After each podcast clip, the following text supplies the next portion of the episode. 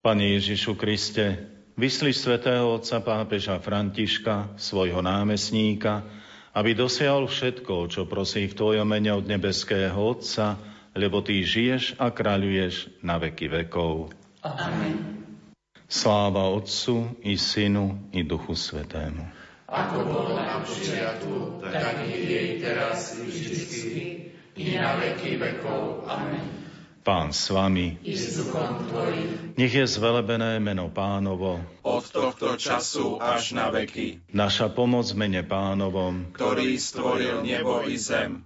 Nech vás žehná všemovci Boh Otec, i Syn, i Duch Svetý.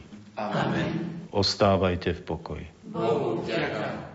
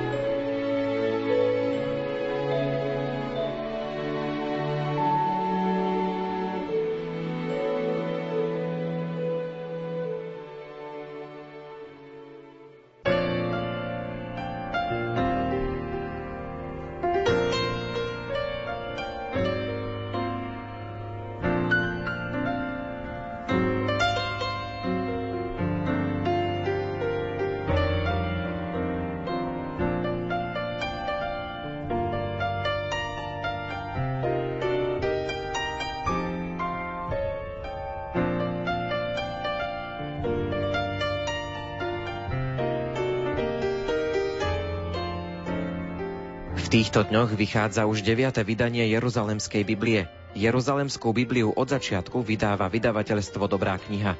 Aktuálne vydanie je doplnené aj o ilustrácie akademického maliara Stanislava Dusíka. Jeruzalemskú Bibliu ocenia vedci, pedagógovia, ale aj tí, ktorí sa chcú hlbšie ponoriť do textov svätého písma. V čom sa líši Jeruzalemská Biblia od tej, ktorú máme bežne doma? Ako Jeruzalemská Biblia vznikala a ako sa dostala až na Slovensko, prezradíme v nasledujúcich minútach v literárnej kaviarni. Nerušené počúvanie vám želajú hudobná dramaturgička Diana Rauchová, majster zvuku Marek Rimóci a redaktor Ondrej Rosí.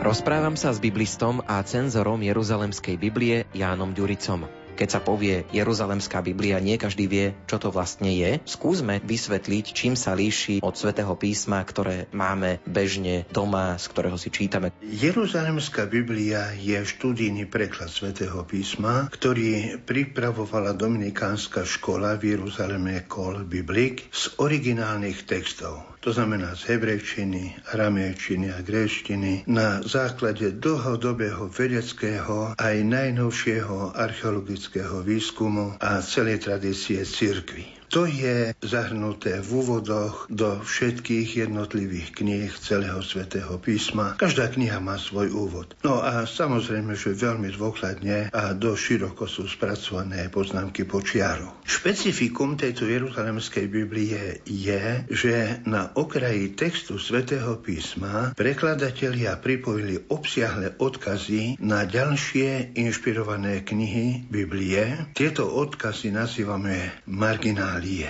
ktoré sme dosiaľ v našich slovenských katolických prekladoch nemali v takej miere. Tieto odkazy na okraji, teda marginálie, nám umožňujú hĺbšie vnikať do krásy a hĺbky Božieho slova, ktoré je napísané vo Svetom písme. Môžeme ho teda čítať v súvislostiach s ďalšími knihami Biblie. Odborne to voláme kanonický prístup alebo skrutácia písma. Kto by chcel vedieť viac, tak môže to nájsť v dokumente Pápežskej biblickej komisie Interpretácia Biblie v cirkvi. Tento dokument vydalo katolické biblické dielo roku 1995. Táto Biblia ponúka veľké možnosti a veľký priestor pre štúdium. Ako sme povedali, sú tam odkazy počiarov, sú tam úvody. Vieme to aj spomenúť na nejakom príklade, na nejaké pasáži, ako je to pekne poprepájané? Prehlbenie ponúka napríklad poznámka Jeruzalemskej Biblie k prvému veršu Evanielia svätého Jána. Na počiatku bolo slovo a slovo bolo u Boha a to slovo bolo Boh. Tento verš je ako ozvená ku prvému veršu z knihy Genesis. Na počiatku Boh stvoril nebo a zem. Po hebrejsky to Berešit bara Elohim, ve ha šamaim, ve ha a řec. Poznámka A je k tomuto slovu prvej kapitoly, prvému veršu takáto. Starý zákon poznal tému o Božom slove a o slove múdrosti existujúcom v Bohu skoro ako svet. A majú tu odkaz, porovnaj príslovy 8.22 s poznámkou, alebo kniha múdrosti 7.22 a tam si to možno ešte hĺbšie prebrať. Teda skrze slovo bolo všetko stvorené bolo poslané na zem, aby tam zjavilo tajomstvá. Teda tu sa ustretávame s Božím slovom, ktorým je Ježiš Kristus, aby ľudia vedeli podľa Božej vôle po skončení svojho poslania sa vrátiť späť k Bohu. A tu je odkaz na Izaiáša 55, 10 až 11, potom na knihu prísloví Sirachovca múdrosti. Kto má Jeruzalemskú Bibliu, tak si to môže pozrieť. Tu vidí vidíte, že naozaj veľmi dôkladne je spracovaná táto poznámka. Alebo potom dávajú odkaz, že porovnaj aj o stvoriteľskej úlohe slova a je odkaz na Genesis 1, 3, 6 a tak ďalej. Teda, že Boh svojim slovom stvoril našu zem, ale aj celý vesmír, aj úplne všetko. Potom ďalej hovorí o poslaní toho slova a to nádherne rozoberá kniha múdrosti v 14. a 16. verši s poznámkou. Tí, ktorí budú preberať text, tam je plus, teda ten krížik znamená poznámka počiarov alebo potom je to v 107. žalme alebo v 147. Rovnako u svätého Jána v 13. kapitole 3. verši a ďalších. Slovo bolo u Boha, predtým existujúceho, teda on je od väčšnosti, prišlo na svet, poslané Otcom a ku tomu sú odkazy. Aby tam splnilo svoje poslanie a síce, aké bolo poslanie Božieho slova, teda Ježiša Krista. O to odovzdať svetu posolstvo spásy. To je 3.11 plus a inde. Po skončení svojho poslania sa Ježiš, teda Božie slovo, vráti k Otcovi. V Novom zákone pripadlo Jánovi, aby vďaka skutočnosti vtelenia, odvoláva sa tu na verš 1.14, a k tomu je aj poznámka, slovo sa stalo telom a prebývalo medzi nami. To vlastne si každý deň pripomíname Vaniel Pána. Úplne odhalil personálnu prírodzenosť tohto pretrvávajúceho a väčšného slova Božej múdrosti. Túto personifikáciu pripravujú aj state listu Hebrejom zjavenia a prvý list svätého Jana. Toto bola poznámka k tomu jednému slovu, že ako je potrebné chápať slovo podľa svätého písma, podľa Biblie. V Jeruzalemskej Biblii so svojimi odkazmi na iné paralelné alebo súvislé miesta svätého písma veľmi pomáha každému, kto ho číta pri hĺbšom prenikaní do bohatstva Božieho zjavenia. Môžeme povedať, že cez tento aparát Jeruzalemskej Biblie sa dostávame ku srdcu Božieho slova, naozaj teda ku tej podstate. A tie marginálne odkazy sú ako anieli, sprievodcovia, ktorí sprevádzajú čitateľa, príjemcu Božieho slova. Biblické putovanie dejinami spásy pod vedením odkazov nás prevádza od ľubovoľne vybratého textu ku ďalším statiam písma. A toto putovanie školo viery, príkladom života, ktorý učí nezastaviť sa iba pri sebe, ale byť pripravený na výzvu a na stretnutie s Božím slovom v každej chvíli, v každej situácii za akýchkoľvek podmienok až do posledného stretnutia s milujúcim Bohom.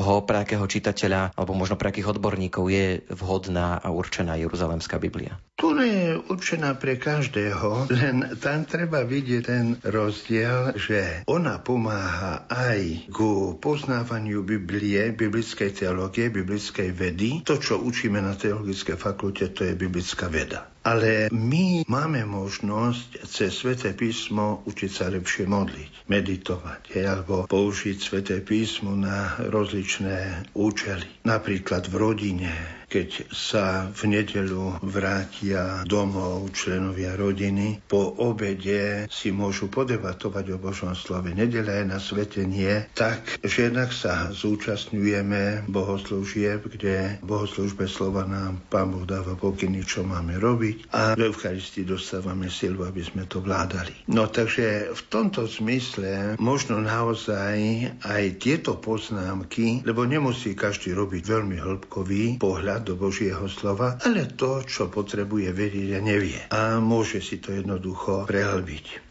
Líši sa Jeruzalemská Biblia aj prekladom, že je ten preklad možno trošku iný, ako je preklad bežného svätého písma? Možno väčšina ľudí je zvyknutá na text svätého písma, ktorý sa používa v liturgii, teda vo svätej omši alebo v breviári. Tento text voláme, že to je liturgický preklad Biblie.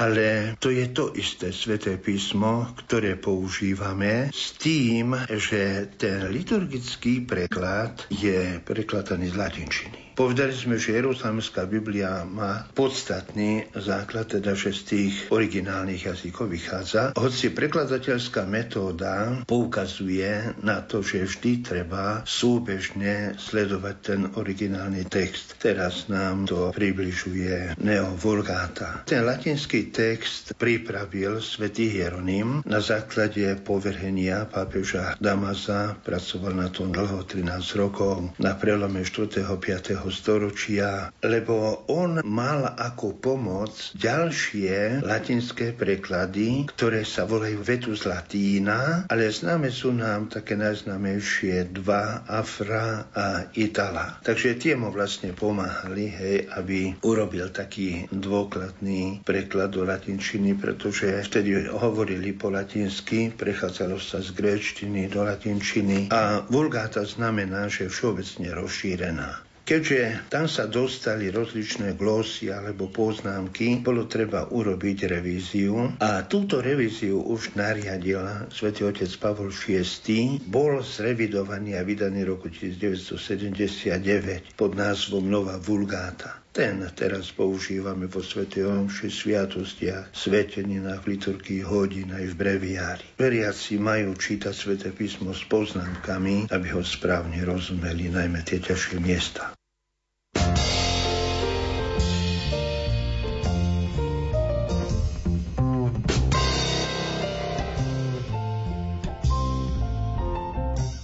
K už povedanému doplňme citát zo štúdie Jana Ďuricu. Podľa svedectva priateľov a spolupracovníkov doktora Boteka, jeho najväčšou láskou bolo sveté písmo. Zjavené Božie slovo bolo pre ňoho mysticky príťažlivé. Biblia, knižnica zhromaždená v jednej knihe, pomáha nájsť pravdu o sebe každému, kto ju úprimne a nástojčivo hľadá. No pretože bola napísaná v orientálnych jazykoch a v odlišnej kultúre, na jej pochopenie sú potrebné preklady a komentáre. Vo svojej prekladateľskej metóde vychádzal Anton Botek z pôvodných textov, najmä s prihliadnutím na Jeruzalemskú Bibliu, ale aj na preklady v iných svetových jazykoch. Metodický postup svojej práce on sám skromne uvádza v úvode ku knihe Žalmov. Za základ textu žalmov som vzal hebrejskú pôvodinu, ale prihliadal som aj k novším a najlepším prekladom. Potom sa každý žalm prezrel v komisii. Každý žalm sme najprv prečítali a potom slovko za slovkom predebatovali s prstom na hebrejskom texte, aby sme sa neodklonili od pôvodného textu. Bola to dlhá, ale osožná práca. Dbali sme o to, aby boli žalmy zrozumiteľné a ľahko sa čítali, aby sa hodili aj na recitovanie a spev. Vzdávame hlboké vďaky Duchu Svetému za jeho vedenie a pomoc a prosíme ho, aby urobil knihu obľúbenou modlitebnou knihou slovenského ľudu. Svetý Hieronym píše, ako treba prekladať. Uvedomujem si, že nemôžem prekladať, ak som dobre neporozumel, čo hovorí pôvodina. Potom dávam pozor, aby som neprekladal len slovka, ale zmysel a vyjadril ho verne v novej reči. Napokon neslobodno zanedbávať ani krásu reči, do ktorej prekladáme. Keď sa napríklad uvádzajú v pôvodine hebrejské úslovia Boh je kameň, Boh je moja skala, prekladáme Boh je moja opora, útočište, záštita. V žalmoch sa často hovorí o rohu, bivolí, zubrý roh, ako o znaku sily. My prekladáme sila, moc a podobne. Často sa uvádza Božie meno na miesto Boh alebo moja duša na miesto ja. Srdce je v hebrejčine sídlom myšlienok, preto niekedy prekladáme myseľ. Hebrejská zdvorilosť často vyjadruje prvú osobu treťou, napríklad nehovorí ja ťa prosím, ale tvoj sluha ťa prosí, tvoj sluha je utrápený a podobne. Mená Izrael, Sion, Jeruzalem v kresťanskom chápaní často už neznamenajú len historický Izrael, tým menej dnešný izraelský štát, ale nový Izrael, nový Jeruzalem, to je spoločenstvo Božích detí, církev. Preto prekladáme Boží ľud, vyvolený národ a podobne.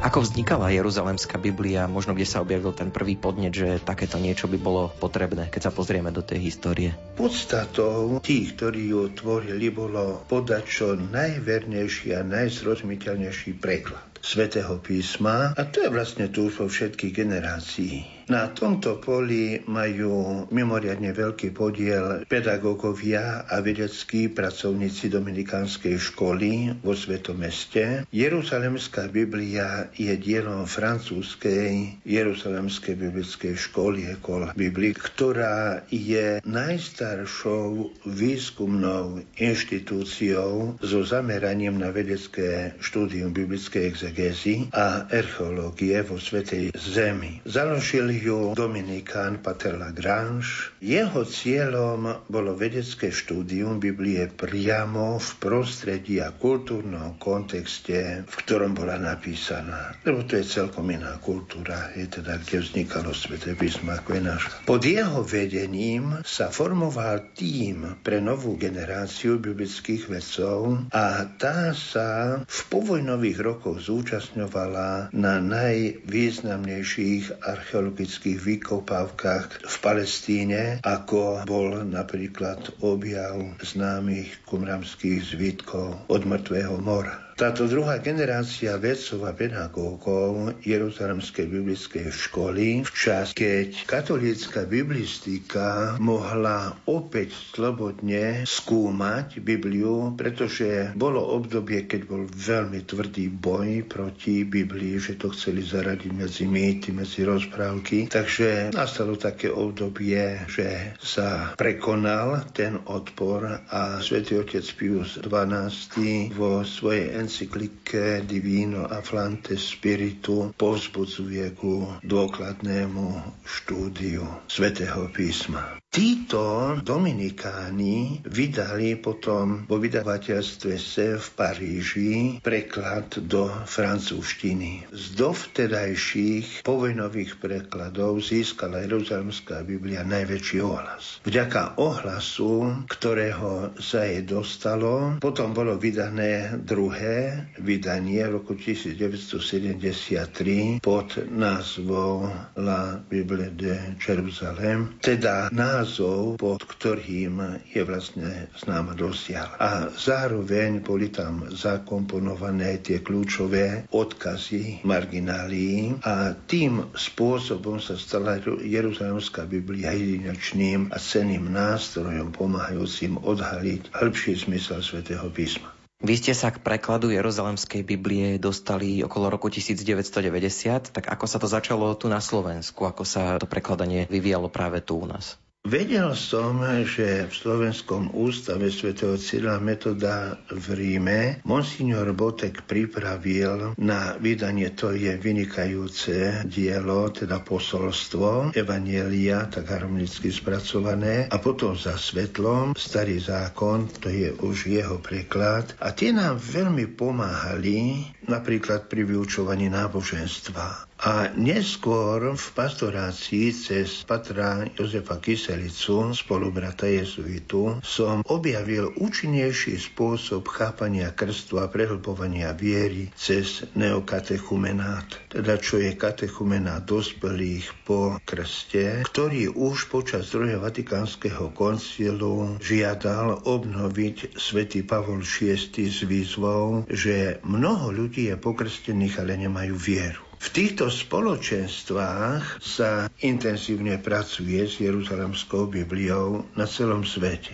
No my sme ju nemali. Pater Záhoránsky, teda spolubrat, sa raz vrátil z Ríma a povedal, že monsignor Botek taký preklad už pripravil. My sme sa tomu veľmi potešili, že existuje taký preklad, len ešte ho bolo treba aj vydať. A tak ma Janko Košiar, otec biskupa Vol Hnilica a spolubrat Šobastian Labo oslovili, že keď sa tento projekt nedotiahol dokonca v Ríme, že či by to bolo u nás možné vydať počas slobody. A vieme, hovoril bývalý pater provinciál Andrej Oswald, že keď bol v Ríme, tak ho doslova prosil monsignor Botek, že by jeho dielo, tú jeho prácu vydali na Slovensku. Tak mi Janko z Ríma fyzicky doniesol 20 kg klepaných strán prekladu toho svetého písma. Texty už mal monsignor Botek preložené, ale poznámkový aparát,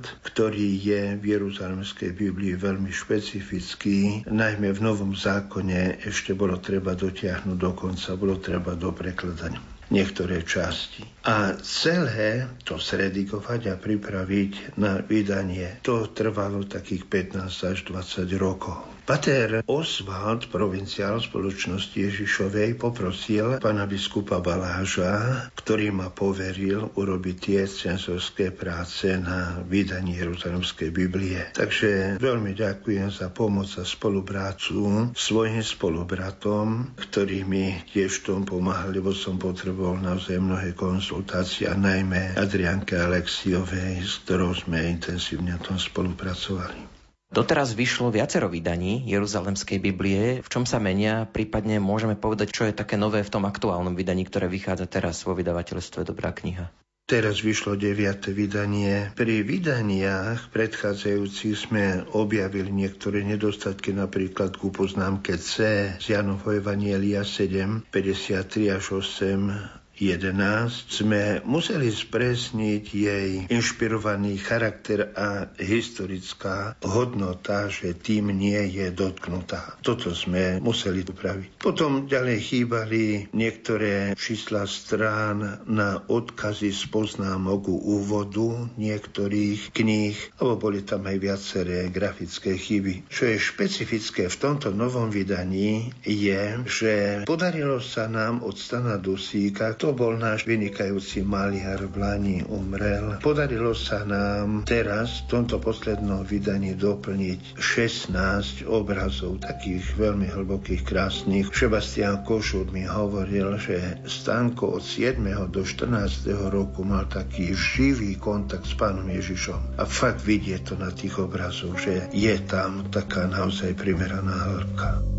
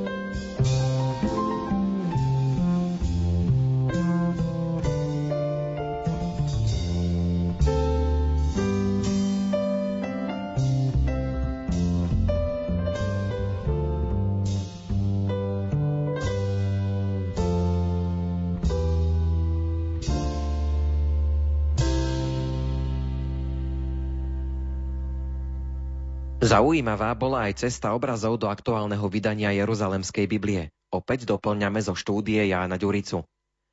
Koncom prvej polovice 80.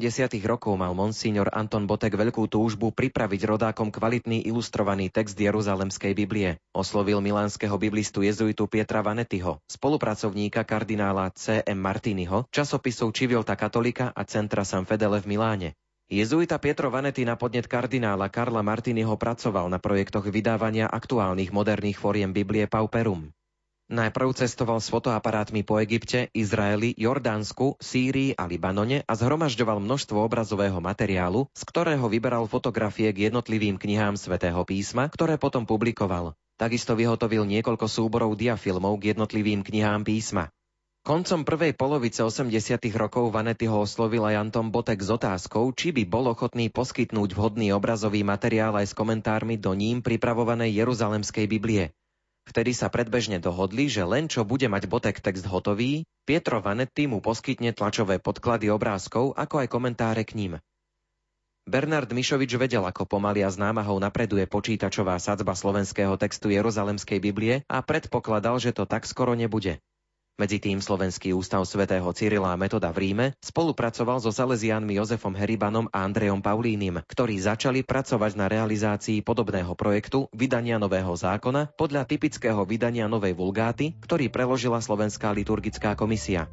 A tak z praktických dôvodov monsignor Anton Botek od budúcej spolupráce s Pietrom Vanetým odstúpil. Osvojil si ideu vlastnú biskupovi jezuitovi Pavlovi Hnilicovi a jezuitovi Felixovi Litvovi, ktorí medzi tým prijali migranta z roku 1982, akademického maliara Stana Dusíka s rodinou.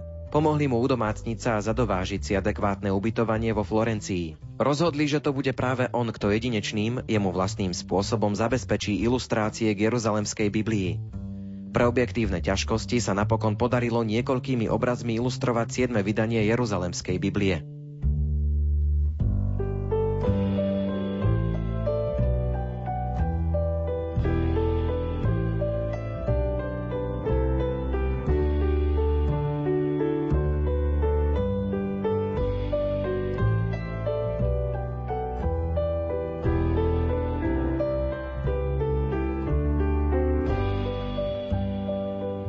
Literárnej kaviarni sme vám predstavovali Jeruzalemskú Bibliu, ktorá aktuálne vychádza vo vydavateľstve Dobrá kniha už v deviatom vydaní. Rozprával som sa s biblistom a cenzorom Jeruzalemskej Biblie Jánom Ďuricom. Reláciu pripravili hudobná dramaturgička Diana Rauchová, majster zvuku Marek Grimovci a redaktor Ondrej Rosík.